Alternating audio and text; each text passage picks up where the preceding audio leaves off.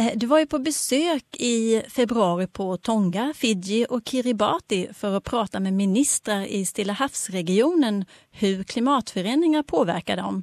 Och då undrar jag, hur pass drabbade är de här öarna?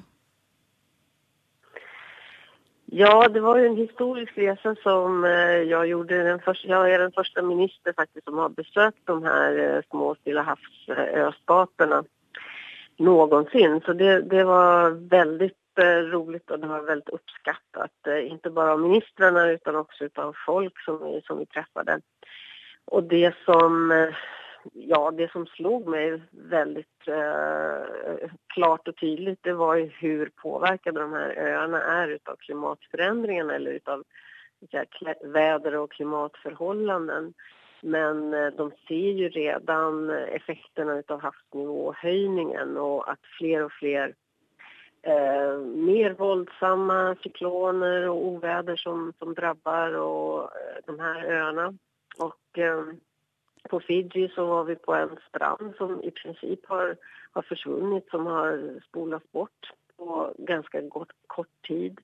Eh, och det såg vi även på Tonga och hur hela byar har flyttats och jordbruksmark där man odlar och förstörs på grund av översvämningar och havsnivåhöjningar som gör att marken blir försaltad och då, då dör helt enkelt både kokospalmer och, och mark som man använder för att odla olika grödor.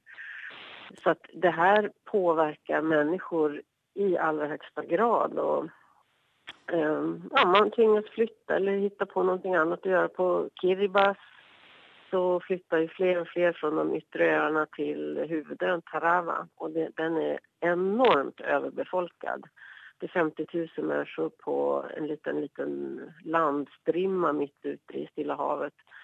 Där man har enorma problem med vattenförsörjning, med avlopp, med eh, arbetstillfällen inte minst. Eh, arbetslösheten är enormt hög. Så det är inte så förvånande att på Kiribati så har man nu en, en politik för migration, det vill säga att låta människor lämna öarna. Så migration with dignity är parollen.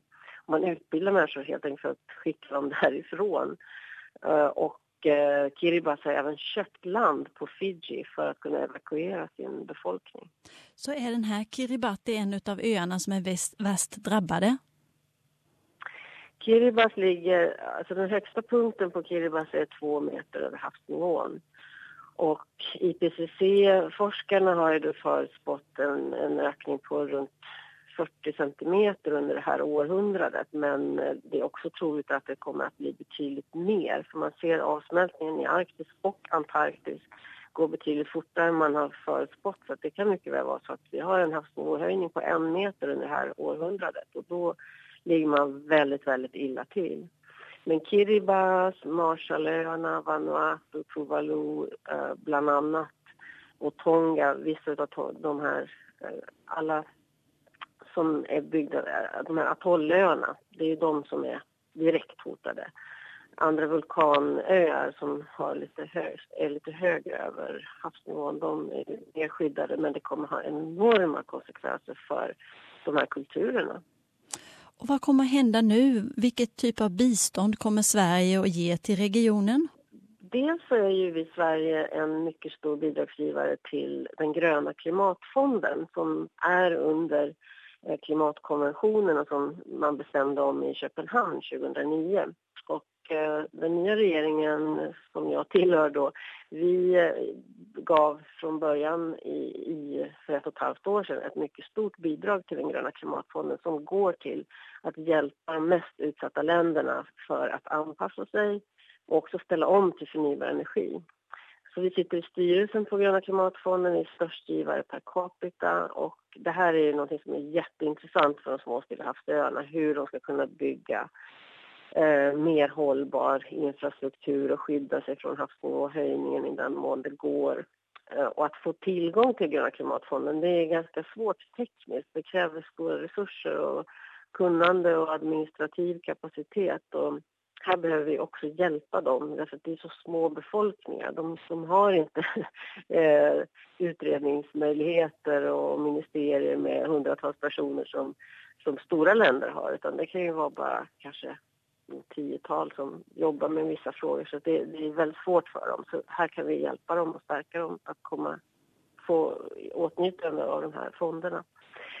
Sen har vi också en biståndsstrategi, en svensk biståndsstrategi för Asien som eh, handlar om att stärka regionala eh, kapaciteter. Och eh, nu har vi första gången inkluderat de Stilla havsöarna i den strategin, biståndsstrategin. Så det kan handla om att hjälpa dem också på klimatområdet eller med vatten eller avfall eller eh, kanske på fiskesidan också, hållbart fiske. Men det här ska Sida ta fram en eh, mer detaljerad plan för vad vi ska kunna hjälpa till.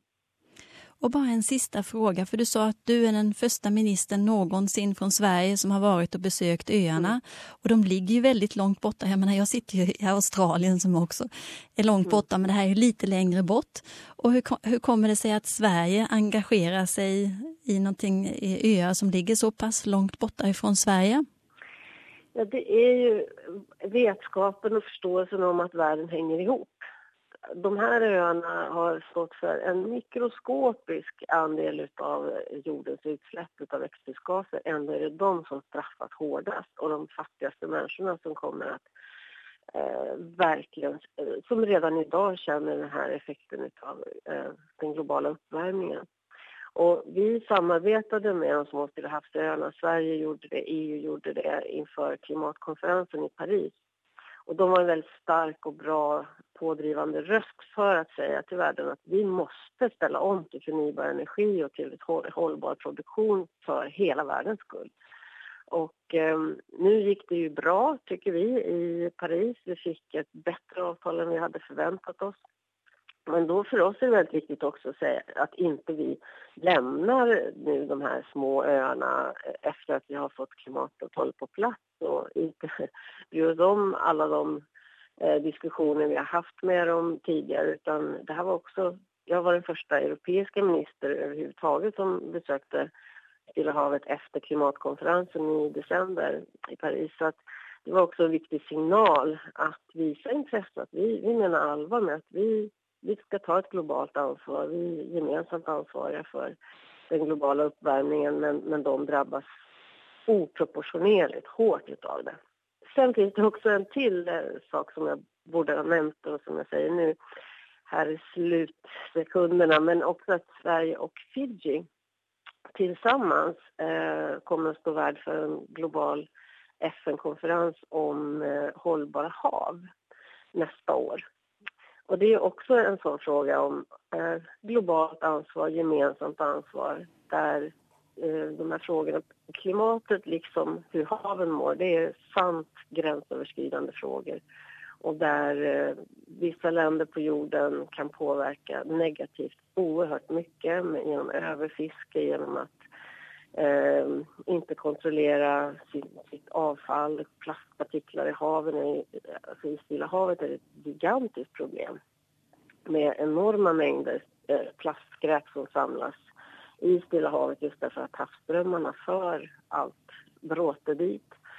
Och det här är någonting som vi måste göra någonting åt på global nivå genom samarbete, regionalt samarbete, genom internationellt samarbete. Så att eh, det är, det är viktigt, både symboliskt och praktiskt, att vi knyter de här kontakterna och knyter närmare samarbeten för hela jordens skull. Då får jag säga ett stort varmt tack till dig biståndsminister Isabella Lövin att du har pratat med oss här på SBS radio. Fint, tack ska du ha.